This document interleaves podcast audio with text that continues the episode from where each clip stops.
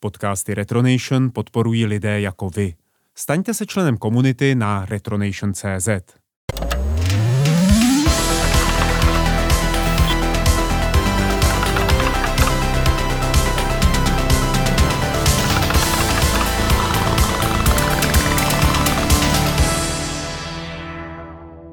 Zdravím vás, milí posluchači, mé jméno je Martin Vaňo a mou milou povinností je přivítat vás u dalšího pokračování Wolfcastu, u kterého vítám i Michala Rybku, a.k.a. Wolfa. Ahoj Wolfe.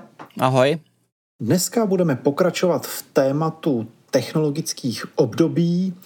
Minule jsme skončili érou průmyslové a technické revoluce a dnes nás čeká, Wolfe, co? Nyní se dostáváme do další éry, který říkám letecká kosmická éra. E, opět ten bod startu je variující. Já jsem se vybral 1903 Wright Flyer neboli motorem poháněný let. E, samozřejmě, když se podíváme do minulosti, tak první eh, balónový let najdeme v roce 1783. Otto Lilienthal lítal s kluzákem roku, od roku 1891, Wrightové také od 1899. Nicméně v roce 1903 vzniká Wright Flyer, což je letadlo poháněné motorem.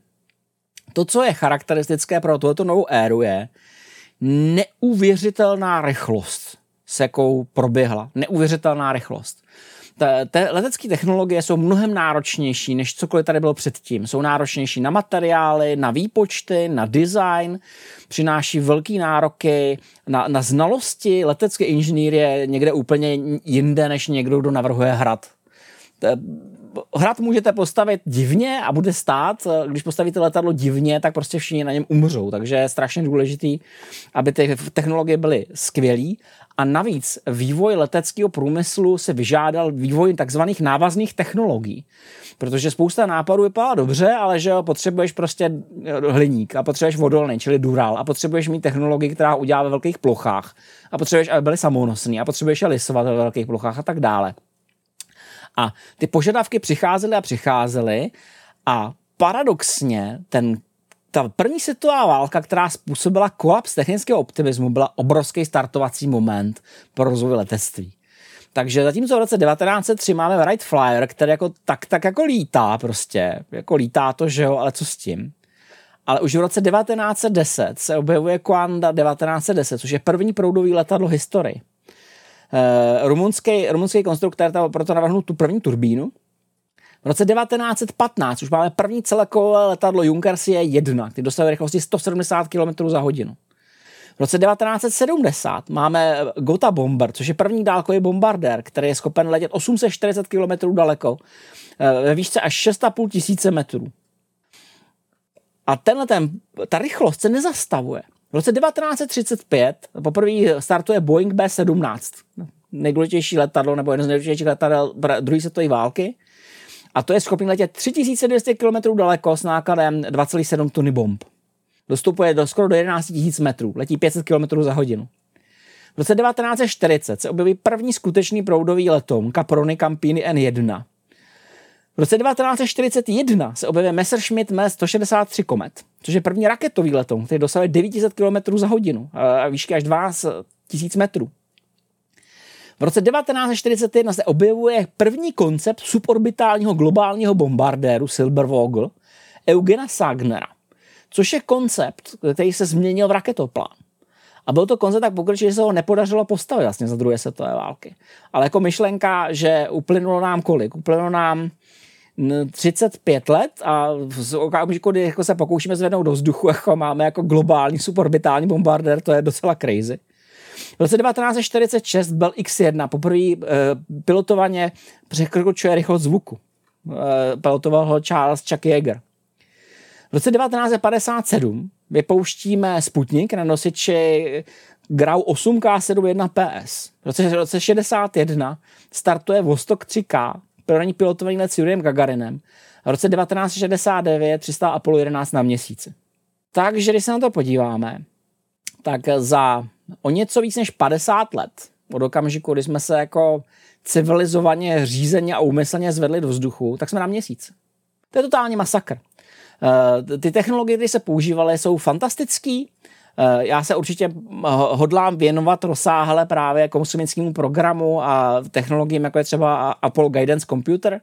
Můžete se podívat opět na YouTube, máte fantastické videa lidí, kteří se na to specializují, kteří analyzují kódy, nejenom hardware, ale i software tohoto navigačního systému a byl jsem naprosto v šoku, jak rychle jsme se dostali v podstatě od výpočtu na papíře k automatickému počítači s operačním systémem v reálném čase, který je schopen kontrolovat automaticky svoji, svoji kompetenci k výpočtu a je schopen se restartovat tak, aby byl bezpečný. Prostě na to jsem koukal a říkám se jenom wow. Ta rychlost je neuvěřitelná. Prostě to, když to srovnám s jakoukoliv předchozí technologickou érou, tak je to naprosto neskutečný. Nebo i následující. Ono vlastně teďka taky prožíváme jako strašně moc technologických objevů, ale spíš jsou to takový jako spíše to v oblasti té kvantové fyziky nebo eh, nových materiálů? Nebo... Tam je problém v tom, že u těch nových objevů často nejsme schopni pochopit, na co to vlastně díváme. No není to tak jako impresiv, není to prostě, že se na to podíváš a sedneš si na prdel, že jo? U, u letadel ještě chápeš, prostě když víš, jak startuje prostě raketa, tak si řekneš, že to je pěkný, že jo? Prostě když někdo jako vypráví, Eh, že eh, udělal kvantový počítač, eh, který o tři řády jako překračuje výpočetní kapacitu všech skandálních konstrukcí, tak už to moc nerozumíš. No. A u toho se teda ještě pozastavíme, to bude hodně dobrý. A my se teďka dostáváme do digitální éry. A digitální éra, počítačová éra, u mě je taky otázka, kdy, kdy s ní začít. Já jsem se ji rozhodl vymezit rokem 1938, kdy se objevuje počítač ZUSE 1, což je po, německý počítač první. A, Alternativně se dá umístit do roku 1936, kdy Alan Turing napsal pojednání o computable numbers, kdy vlastně se věnoval tomu, čemu dneska říkáme Turingův počítač, eh, což je vlastně matematický model, ze kterého se vychází a slouží nám jako takový benchmark pro posuzování síly počítačů. Ale ta evoluce byla taky šíleně rychlá. To, co je strašně zajímavé, je, že zatímco druhá světová válka hodně akcelerovala vývoj letectví, tak u těch počítačů až tak jako úplně nešlo. U počítačů se rozvíjela docela dost věcí, ale zrovna třeba na tom Konrádu Zusem je vidět, že nacisti naštěstí neměli dost imaginace. Jim stačily ty děrnoštítkové stroje IBM, na kterých si třídili eh, své plány na holokaust. To, to jim zase stačilo. tak oni se zhlídli v těch římanech, že jo? Tak to bylo ano, co oni, oni používali ty praktické věci, prostě, které jim pomáhaly, že jo, plánovat palivo, kolik, jak efektivně zabíjet lidi, kolik na ně potřebuješ munice a takovéhle věci a tu rozvíjející se digitální technologii eh, přehlíželi, protože prostě ji neviděli. Konrád jsem měl teda docela kliku, když jsem koukal na jeho životopis, někdy se tomu taky budeme věnovat, protože to je docela zajímavé za ty dvě světové války.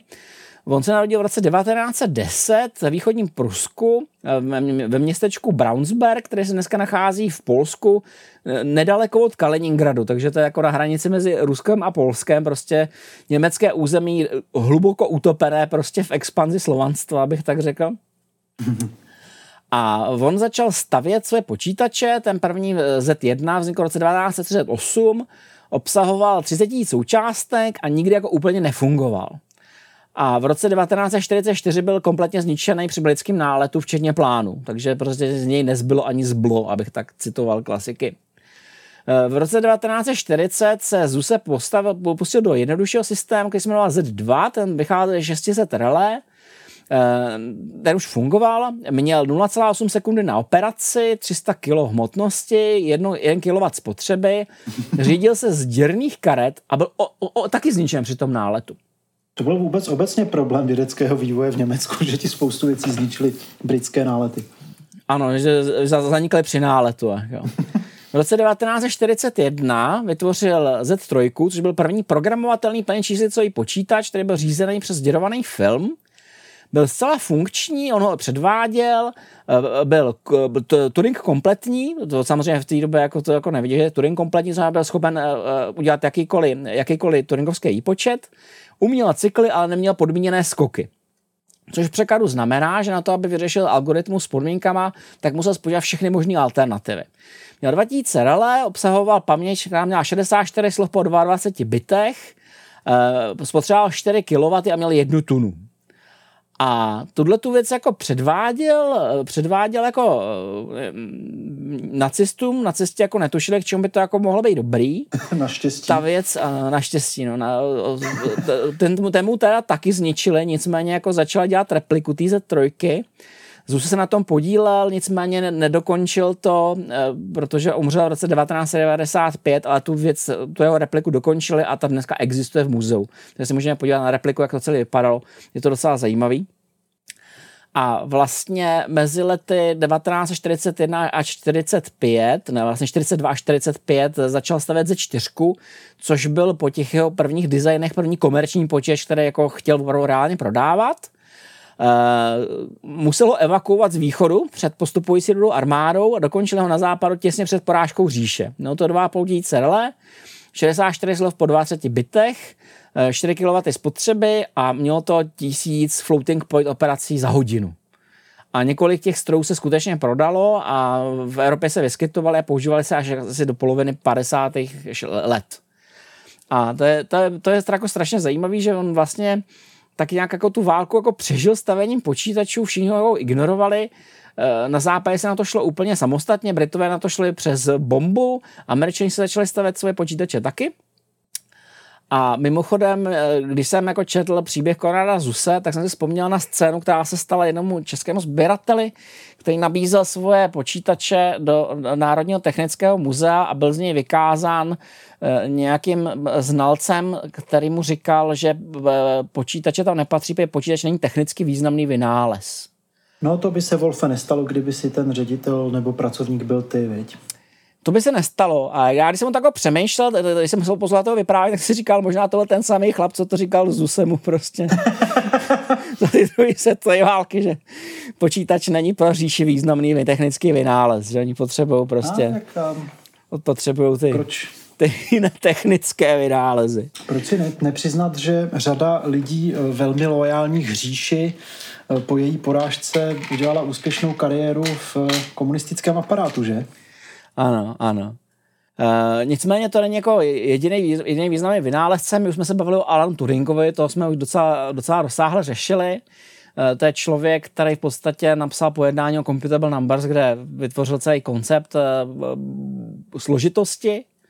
Uh, geniální matematik, pracoval na bomby Bletchley Parku, pomohl rozlomit Enigmu. Eh, potom se mu Britové odměnili tím, že rozlomili jeho, protože přišli na to, že je gay a, a, a ta léčba, léčba ho zlomila tím způsobem, spáchal sebevraždu. Což je obrovská škoda, protože Alan Turing pravděpodobně na konci svého života pracoval na algoritmech, na genetických algoritmech, který řídí, řídí eh, formování přírodních tvarů. Jo, žádný počítačový vědec a IT natřenec nemá právo říct, že šikanování geů je v pořádku. Ne, ne, ne, to absolutně v žádném případě. Další významný člověk, který ho zmíním a kterého mám v plánu někdy rozebrat podrobně, je John von Neumann, my ho známe jako John, Johna von Neumana, je to Maďaro-Američan, jak se vždycky říká něco američan, to je Maďaro-Američan. Neumann János Lajos se původně jmenoval, nicméně se přeměnoval von Neumann. A je to matematik, nebo byl to matematik, fyzika, počítačový vědec, narozen v roce 1905, zemřel v roce 1957, tedy velmi mladý. Nicméně, když se díváš na to, co všechno dokázal, tak prostě se ti podlamou kolena. Protože on dělal, uh, on dělal matematický modely pro projekt Manhattan, zabýval se kvantovou mechanikou, spolu zakládal teorii her, zabýval se ekonomikou, ekonomickým modelováním, matematickou statistikou a v rámci té teorie her přišel s konceptem MED, neboli Mutually Assured Destruction, což byl rovnovážný vztah, který měli se Sovětským svazem, kdy na sebe namířili hlavice a řekli si, že vzhledem k tomu, že se můžou navzájem zabít, tak, tak se na, na sebe budou radši navzájem jenom mračit. Tohle to byla to, to fungovalo. Tohle to fungovalo, jako to, to, to, je jako, to, to, nám, to, nám to přijde jako divný, jo, ale jako, když za tebou někdo přijde a, a řekne, jako, že možná, když už teda jako si navzájem vyhrožujeme, tak bychom to měli dělat ekonomicky efektivně a nebudeme se chtít zabít víc než 300 krát najednou prostě. Byl to genius. Dělal obrovský pokrok v kybernetice, v algoritmech, v Neumannův počítač, jak ho známe dneska, stále pořád ten jeho model platí není jediná věc, on byl výborný programátor, běžně, běžně psal, navrhoval algoritmy, Um, a nejenom to, on dokonce přišel i s konceptem globálního oteplování, co jsem vůbec jako netušil, jako, že prostě to byl první, kdo si to jako všimnul, že přišel s tím, že CO2, CO2, který produkujeme, zvyšuje teplotu. A taky přišel s hypotézou technologické singularity. On byl první, který nás upozornil na to, že prostě pokud se budou počítačové technologie rozvíjet tak, takovým stylem, jak se rozvíjí do, do dneška, tak se dostaneme nutně do bodu, kdy prostě přijde technologická singularita. A já jsem o něm teda slyšel jako různé historky. Jedna ta historka říká, že prostě nějakého kolegové stáli před tabulí a řešili nějaký extrémně složitý integrál a on šel kolem, podíval se na ně, pozdravil je, přišel k ním a napsal výsledek a odešel ale i ty další lidi, kteří eh, ho potkali, prostě říkali, že byla jako neuvěřitelná bedna, že prostě eh, mm, Nobelův laureát Hans Bethe říká, že prostě občas jako nechápal, jak se mm, jeho, mozek jeho kapacity vůbec jako musel cítit mezi jako běžnýma lidma a že se choval spíš jako naprosto jako nový živočišný druh, jako něco, jako opravdu jako je ten nadčlověk. Eh, všichni říkají, že byl neuvěřitelně rychlej Eh, Izrael Harper říká, eh, snažit se s ním držet krok bylo nemožný. Prostě měli jste pocit, že se na kolce pokoušíte dohonit sportovní auto. A dokonce Edward Teller, který udělal, eh, navrhnul vodíkovou bombu, prostě říká, že ani on s ním nestíhal jako jeho myšlenky, že byl strašně, strašně rychlej. A že když pozoroval von Neumana, jak se baví se s jeho tříletým synem, a, a bavil se s ním jako rovný s rovným, tak ho napadlo, že možná se stejně baví i s nima. Že možná prostě všichni kolem něj jsou prostě jako tříletý děti a on se jim pokouší jako snaž, vysvětlit ty své myšlenky. Eh, je to opravdu jako neuvěřitelná bedna. Uh, umřel jako velice mladý, no, no, jako relativně mladý, jako v 54 bych jako asi neměl umírat a on umřel podle všeho na rakovinu, kterou zřejmě dostal kvůli si účastní na projektu Manhattan že prostě jak tam byli zavřený a jak, jak, jak kutili tu atomovou bombu se všema těma radioaktivníma svinstvama, které se tam prostě putulovali, tak eh, zřejmě jako se zařadil mezi ty lidi, kteří jako dostali, dostali prostě radiační ozáření a toho nakonec zabilo, což je obrovská škoda, protože to byla jako fakt jako gigantická, gigantická bedna.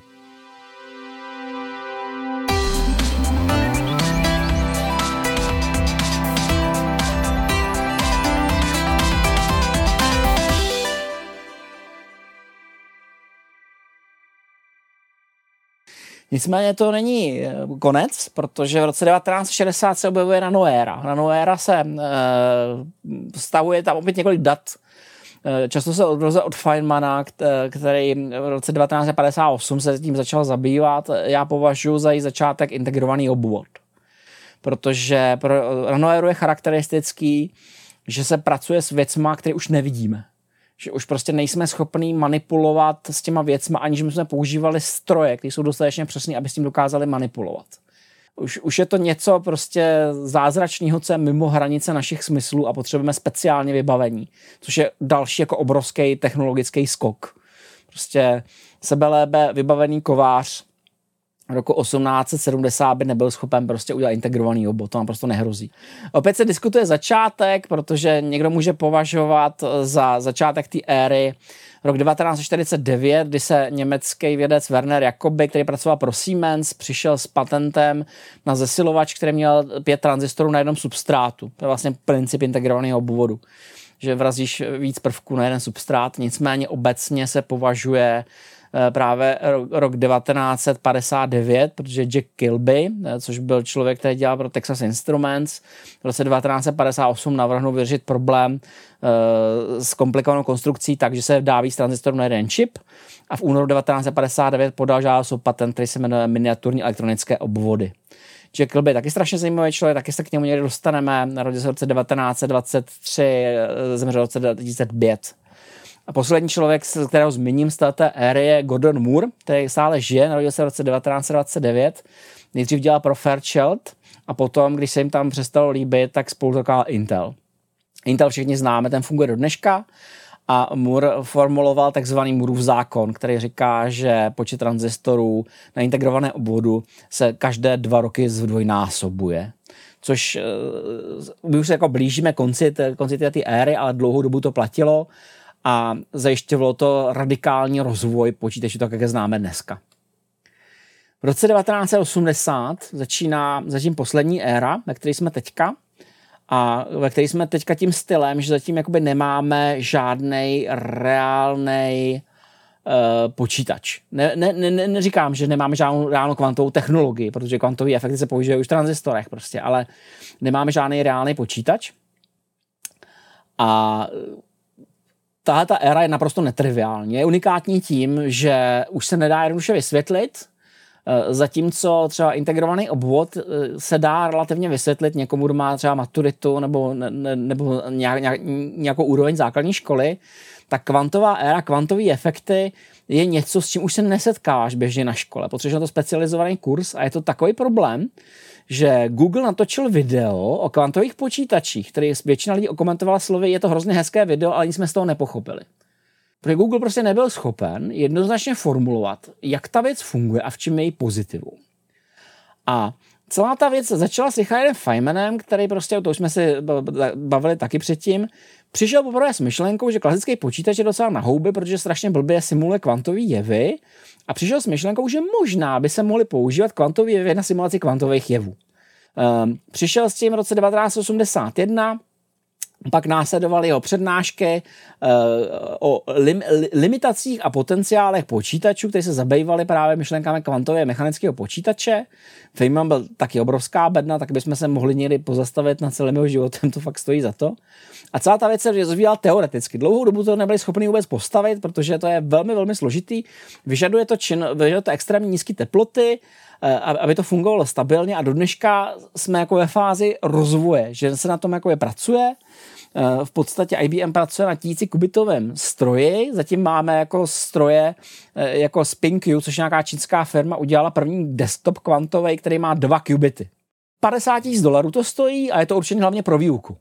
Je to prostě, je to prostě takový jako základní set prostě pro další generaci, která se bude učit dělat kvantové algoritmy. Prostě a je přenosný, a, a což je jako docela jako zajímavý já jsem se koukal na jejich web, oni tak, ty jejich weby jsou tak jako tajuplný, protože tam často nejsou informace. Jo. Třeba, eh, třeba ten tisícikubitový počítač, ten je jako víceméně jako oznámený. Potom tady máme firmu D-Wave, která taky oznámila některé počítače, jako třeba mají D-Wave Pegasus, který má mít 5640 kubitů. A o tom se jako mluví, že, že jako měl vít minulý rok, ale minulý rok místo toho vyšel koronavirus, že jo, prostě takže tak, takže prostě se jako nic, zastínil celou řadu eh, produktů jsou velkou popularitou eh, a tisk se mu taky převážně věnoval. Eh, Google třeba si hlavně jakoby pořizuje ty technologie a zkoumají to algoritmicky, zkoumají třeba jev, kterému se říká kvantum supremaci, neboli to, že kvantový počítač je v řadě algoritmů efektivnější než jakýkoliv klasický digitální počítač. A to už se jim jako podařilo doložit. Zdá se jako, že Eh, ten kvantový počítače stále patří mezi Turing kompletní počítače, s tím rozdílem jsou mnohem silnější, dokážou řešit jako o mnoho řádů rychleji. Takže dokážou eh, určitý typy úloh řešit jako mnohonásobně rychleji v tom smyslu, že za hodinu dokážou vyřešit to, co by trvalo 4000 let na klasickém počítači. Ale to, co je, to, to, to, to není to opravdu zajímavé. To opravdu zajímavé přišlo ve formě něčeho, čemu se říká koncept kva, adiabatických kvantových počítačů. A, a to je něco, co pravděpodobně mm, o tom neslyšeli ani jako absolventi běžných technik z 80. let. Uh, co to je adiabatický jev? Adiabatický jev je zvratný jev. A teďka přichází důvod, proč jsem se tak strašně rozčiloval na to školní navrhnou reformou. Jak jistě víš, eh, naši, naši prostě vzdělávací odborníci usoudili, že děti nemusí znát něco, co se říká Brownův pohyb. Brownův pohyb nás vyučovali. Eh, Brownův pohyb je něco, co, co vysvětlil Albert Einstein, patřilo to mezi jako jeden z prvních kroků, který vysvětlil. A my všichni víme, že Brownův pohyb je pozorovatelný efekt toho, že tě neustále kmitají atomy, že se neustále do sebe bušej a mlátěj. A tady ta věc ti vysvětluje, jak souvisí teplota nějaký látky s jejím kmitáním a s tou energií, kterou obsahuje. Vysvětluje to vztah mezi energií, a teplotou. Protože to vysvětluje vztah mezi eh, eh, energií a teplotou, vysvětluje vztah mezi entropií a teplotou. A existuje vztah mezi entropií a informací, tak ve skutečnosti existuje hluboký vztah mezi informací a teplotou, což už není tak úplně zjevný. To by úplně jako nenapadne, že prostě byt obsahuje, jako, obsahuje nějaký teplo. Ale ten princip je strašně důležitý, Zabýval se tím fyzik Rolf Landauer, který, který se narodil v roce 1927, zemřel v roce 1999 a v IBM formuloval v roce 1960 takzvaný Landauerův princip, který definoval spodní limit pro spotřebu počítačů a řekl, že důvod, proč nemůžeš mít nekonečně úsporný počítač je v tom, že ty výpočty jsou irreverzibilní. Ty v nich ničíš byty. A to samotné ničení bytů vytváří teplo. Protože proč? Protože byt má nějakou fyzickou reprezentaci, někde putuje a v okamžiku, kdy prostě z jedničky uděláš nulu, tak eh, to něco, co ti přenášelo tu energii, musí někam jít. A promění se na teplo. Ta, ta, ta dávka, jako není to jediný zdroj tepla v čipech, ale tohle to je princip, který svazuje informaci a energii způsobem, který se nedá jednoduše rozmotat. Uh, rovnice, která to popisuje, se jmenuje Landauerův limit a říká, že minimální energie pro výmaz jednoho bytu informace je vyšší anebo rovna Boltzmannově konstantě uh, násobená teplotou chladiče v kelvinech krát logaritmus dvou. A protože teplota chladiče nemůže být nikdy nula, tak minimální uvolněná energie musí být vždycky kladná. Jinými slovy, prostě, i kdyby se postavil na hlavu, vždycky tam budeš mít při destrukci bytu nějakou energii. A co to v podstatě znamená? Znamená to, že když snižuješ spotřebu čipu, tak tím, že v něm neustále mlátíš algoritmy, jak třepeš těma datama, takže v třepání dat likviduješ byty. A i když se zblázne, tak oni se prostě začnou proměňovat v teplo. Což v podstatě znamená, že neexistuje způsob, jak se tohle toho zbavit. Prostě každý čip, prostě ať ho sebe, sebe, sebe zintegruješ, bude generovat obrovské množství tepla. A to je, tep, to je jeden z, jako z důležitých zdrojů tepla, eh, který počítače mají. A je to hlavně fundamentální limit, který se nedá fyzikálně obejít. Existuje vztah mezi informací a teplem.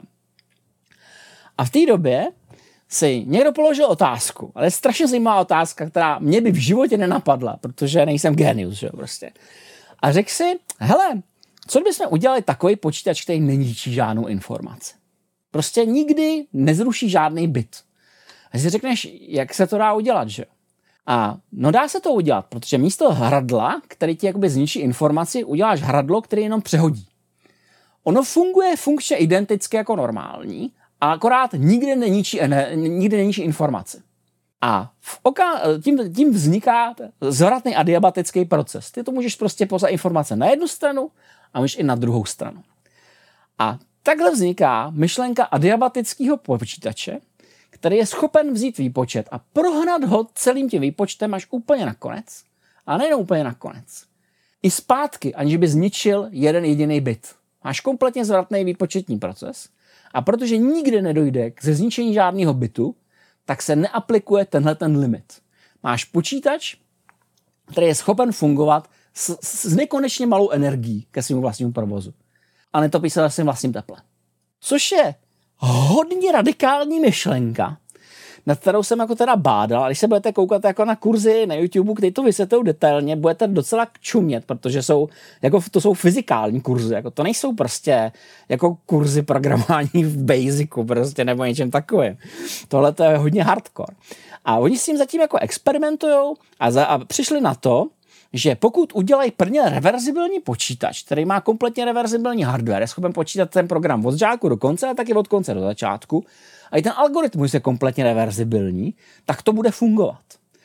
Uh, Iver Slecker v roce 1963 se zabýval uh, reverzibilním Turingovým strojem, dokázal, že ta věc existuje.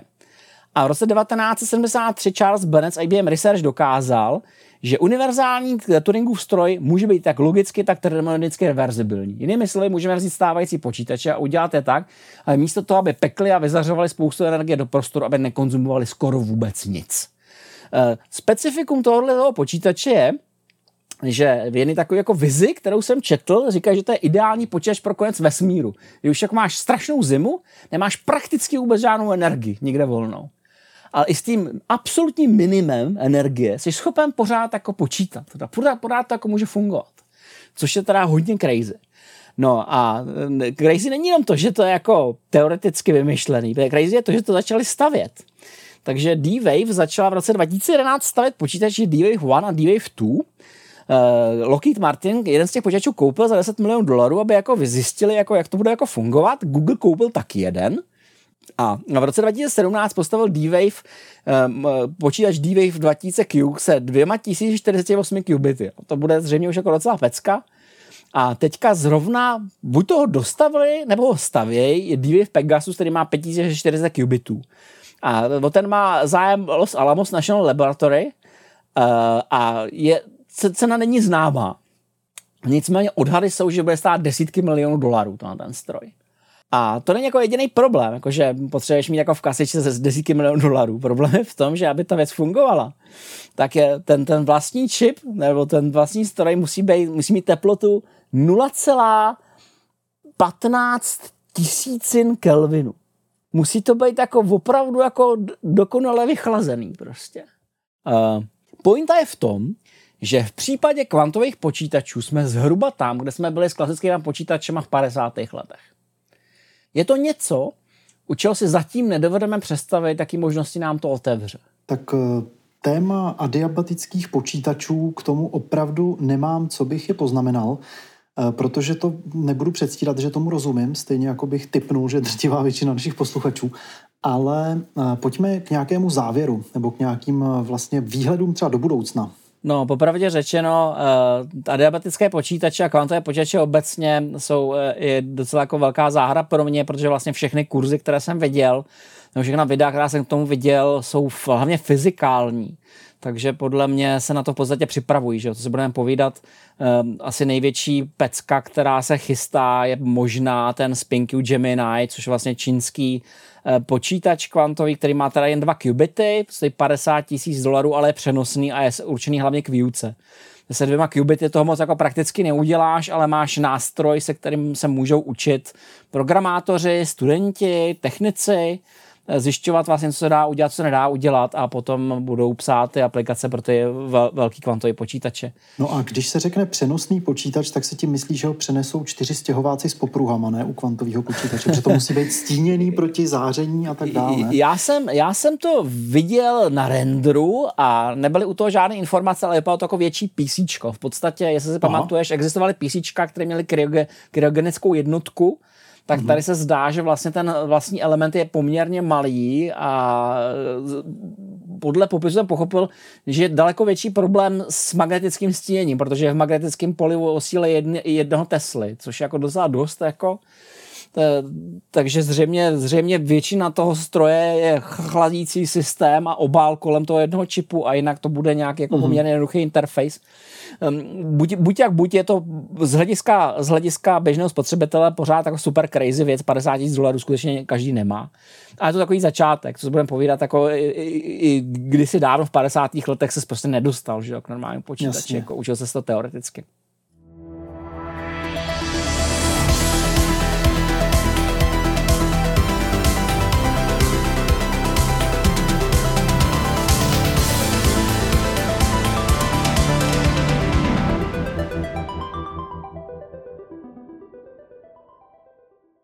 Milí posluchači, dovolte mi upozornit vás na fakt, že naše podcasty v Retronation.cz, včetně toho našeho Wolfcastu, eh, jsou možné také především díky podpoře našich fanoušků na serveru Patreon. Eh, pokud chcete podpořit vznik dalších, dalšího skvělého obsahu nebo získat exkluzivní obsah, který je dostupný pouze našim podporovatelům.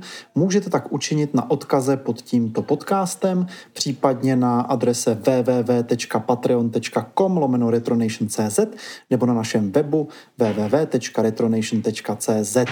Budeme rádi, když nás podpoříte a nyní už předávám slovo zpátky Michalovi. Michale? No, uh, jaké jsou ty další milestone nebo ty další éry? Uh, to je velká otázka, protože, eh, jak říkám, nejsem si úplně jistý, jestli kvantová éra a nanoéra jsou dvě různé éry, možná nejsou. Možná by se k tomu dala připočítat nějaká bi- bioéra, biotechnologie, Něco no, takového. já myslím, že určitě. Já myslím, že určitě, když můžeš už, když se řeší, jestli budou si Číňani dělat eh, designer babies nebo nebudou, i když to asi není dobrý nápad, tak bych řekl, že to je docela zásadní technologická vlna minimálně. Eh, pro, pro tuto éru je charakteristické to, že vlastně se manipuluje s něčím, co už nevidíme. Už prostě nejsme hmm. schopni tu věc udělat uh, rukama, potřebujeme na to speciální nástroje A to, co je pro tuhle éru charakteristické, je to, že jenom pár zemí na světě to dokáže skutečně vyrobit. Když jsme měli situaci, kdy 80% lidstva bylo negramotných a dneska se dostáváme do situace, že 80% států nebude schopná tu technologii vůbec vyrábět, protože je na ně příliš jemná. A popravdě řečeno, my na tom taky nejsme kdo ví, jak že se znanou technologiemi, máme u nás nějaké firmy, ale chtělo by to asi mnohem víc. Hmm. A potenciálně velký nebezpečí je, že se ty technologie dostanou do rukou několika velmi málo států, který v podstatě budou rozhodovat, kdo je bude mít a kdo je nebude mít, což je možná problém.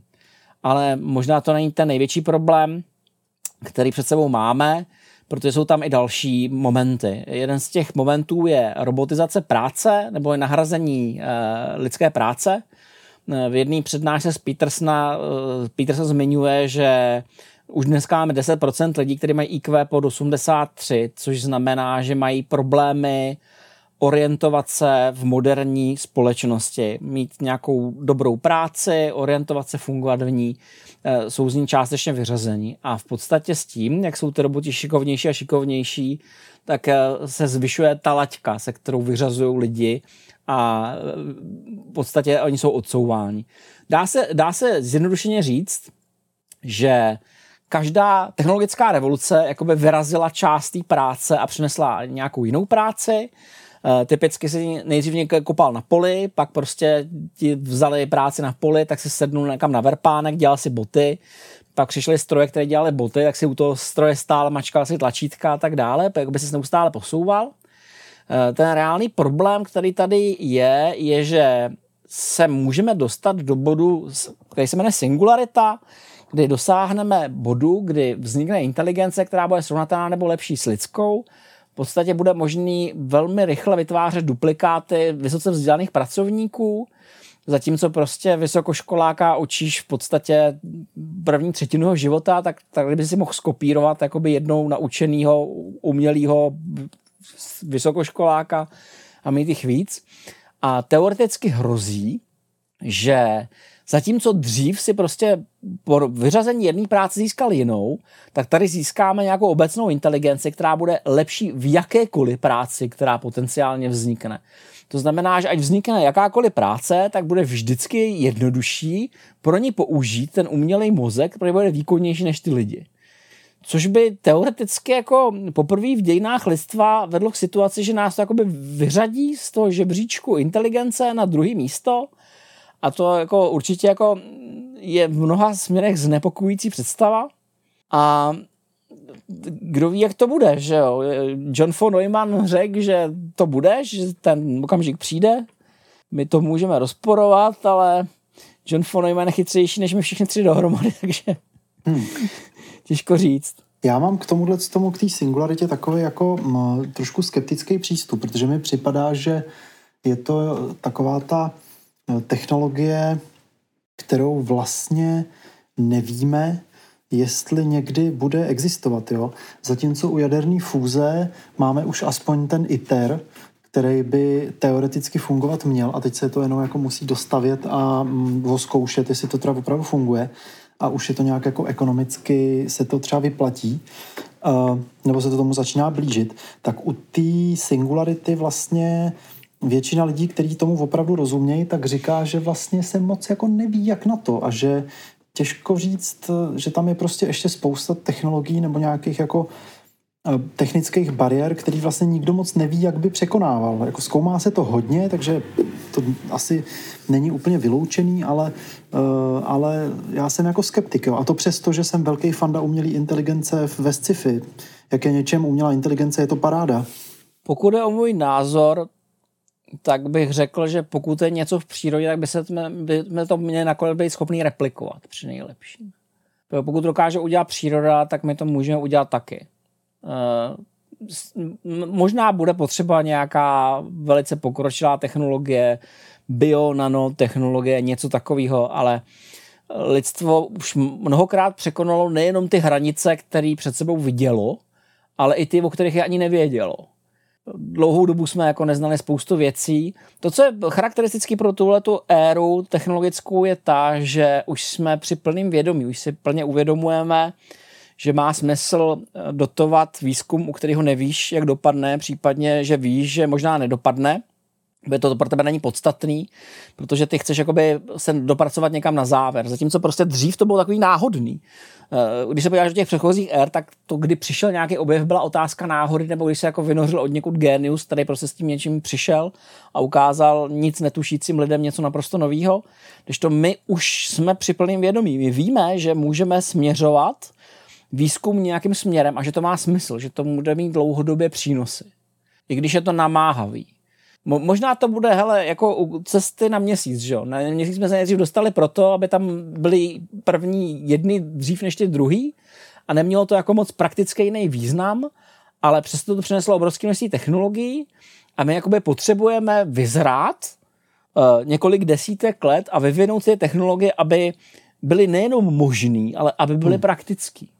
No jasně. Aby jsme mohli pokračovat. No a k tomu, k tomu uh, vlastně uh, tématu nějakýho, nějaký digitalizace člověka nebo vytvoření umělého mozku, tak vlastně ještě chybí strašně moc informací o tom vlastně, jak ten mozek samotný funguje. Že? My jsme teďka teprve před pár desítkama let začali uh, být schopný, nebo před pár lety začali být schopný opravdu pořádně měřit, co se v tom mozku děje. A vede to prostě k neustálému přepisování uh, různých jako psycholo- psychologických a s tím souvisejících eh, teorií. A je otázka, jestli to bude stačit, jo? jestli opravdu... Eh, hele, já jsem toho toho optimista. Já jsem jako dítě měl knížku Zajímavá astronomie z 50. let a ta, ta knížka obsahovala ještě představu ostrovního vesmíru. Tam eh, to byla, to, to byla představa předtím, než jsme si uvědomili, že to, co vidíme kolem sebe, je jenom galaxie. Mm-hmm ty, představy byly velmi naivní a přesto jsme se dostali za nějakých 70 let jako docela dost dopředu a to, to je velmi pravděpodobný. Jak říkám, my jsme už jako při plným vědomí, víme, že ten problém před náma je, že ho zpracováváme, eh, roste nám naše, neustále naše kapacita, se kterou to můžeme zpracovávat. Prostě tím, jak si neustále navyšujeme výpočetní kapacitu, tak jsme schopní prostě zpracovat daleko, daleko větší objemy dat. A jednoho dne může nastat ty situace, kdy se dopracujeme do bodu, kterým se říká transhumanismus, kdy jakoby překročíme naše fyzickou podstatu a změníme se, což někdo považuje za, za vizi nebo za sen, ale je možný, že to je nutná podmínka, pokud chceme cestovat do vesmíru. Vesmír není úplně kamarádský a co si budeme povídat, když jako tě naloží do rakety a řeknou ti za 100 tisíc let, jako můžeš vystoupit jako další hvězdy, tak eh, pro nějakou klasickou loď plnou lidí, co se pokouší z řasy nebo saláta, nebo sami sebe prostě, když se dívám na ty různé sci-fi, tak to jako není úplně dobrá vize. Zmrazit možná nepůjdeme, ale možná, možná půjdeme jako překopírat do počítače, kde se prostě jako zapauzuješ na těch 100 tisíc let. seš u jedné hvězdy, zavřeš oči, když je otevřeš, seš u jiný prostě. Třeba no. ta technologie takhle vyroste. Ale je otázka samozřejmě, jak bude vypadat ta lidská psychologie, o čemž svědčí, o čem svědčí například epizoda ze seriálu Black Mirror, která se jmenuje White Christmas. A právě ta ukazuje takovou vizi, že vlastně tam lidi jsou za trest jakoby kopírovaný takových vajíček, eh, ve kterých je uložená kopie jejich vědomí. A když to vědomí odmítá spolupracovat, tak mu vypnou senzorický vstupy a zrychlejí mu simulační čas. Takže ho nechají prostě den o samotě, nebo týden o samotě, nebo měsíc o samotě než, než jako prostě změkne a začne spolupracovat, což je jako, jako šílená myšlenka. Trošku.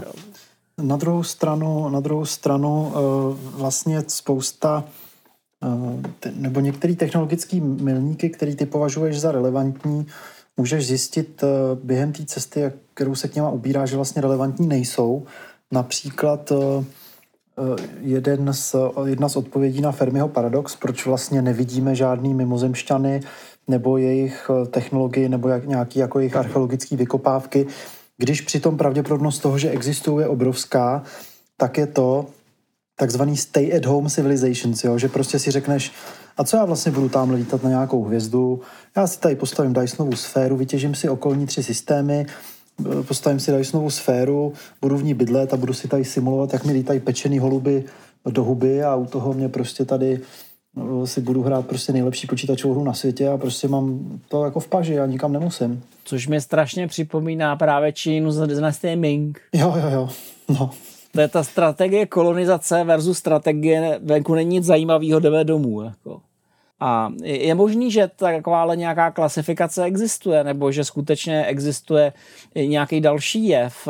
Například tak říká se to myslím, obrácení se do sebe, kdy jakoby civilizace se rozhodne, že bude existovat jako v čistě digitální formě, protože to je jako na údržbu jednodušší. O tom pojednávají futuristické koncepty, vynikající kanál Isaac Arthur Science and Futurism, mm-hmm což je americký autor, který byl technikem pro americkou armádu a zabývá se vším možným, všem možným konceptama a řeší tam je tohleto.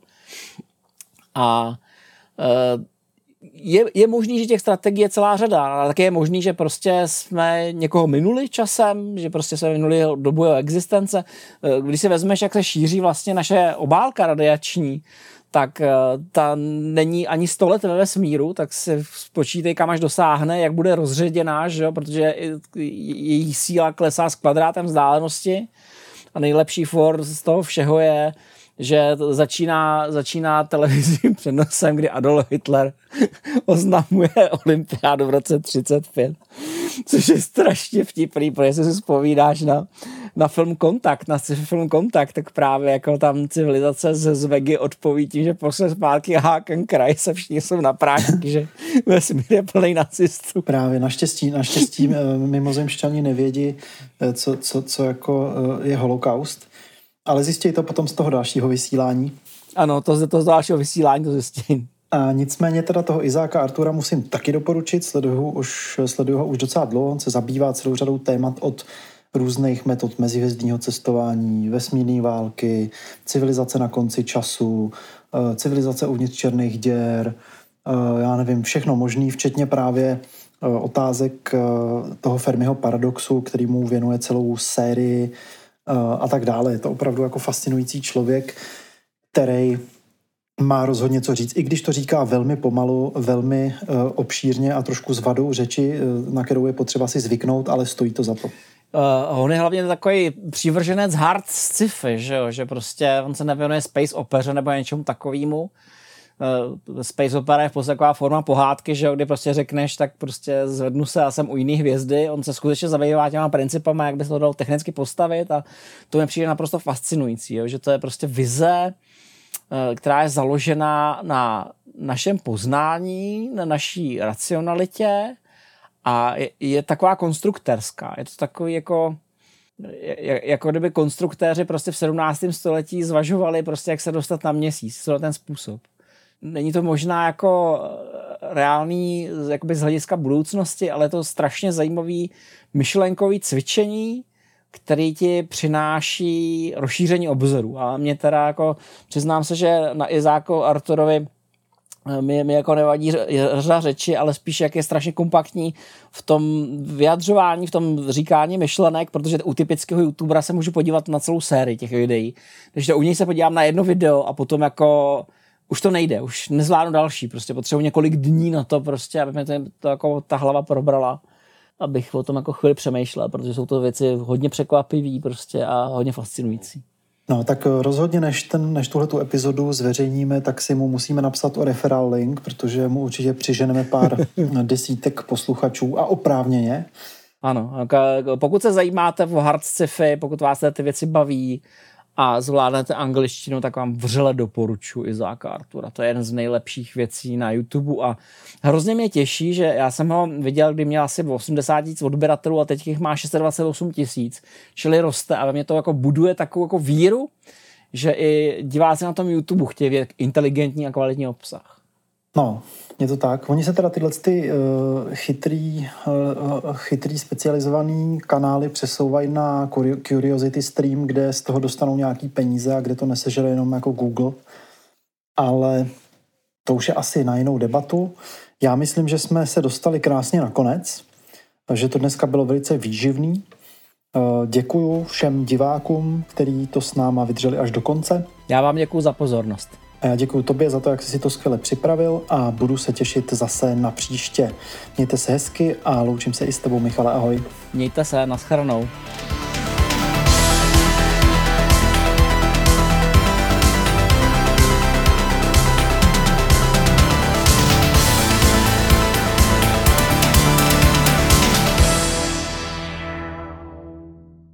Nahrávání podcastu Retronation a tvorbu dalšího obsahu můžete podpořit na retronation.cz.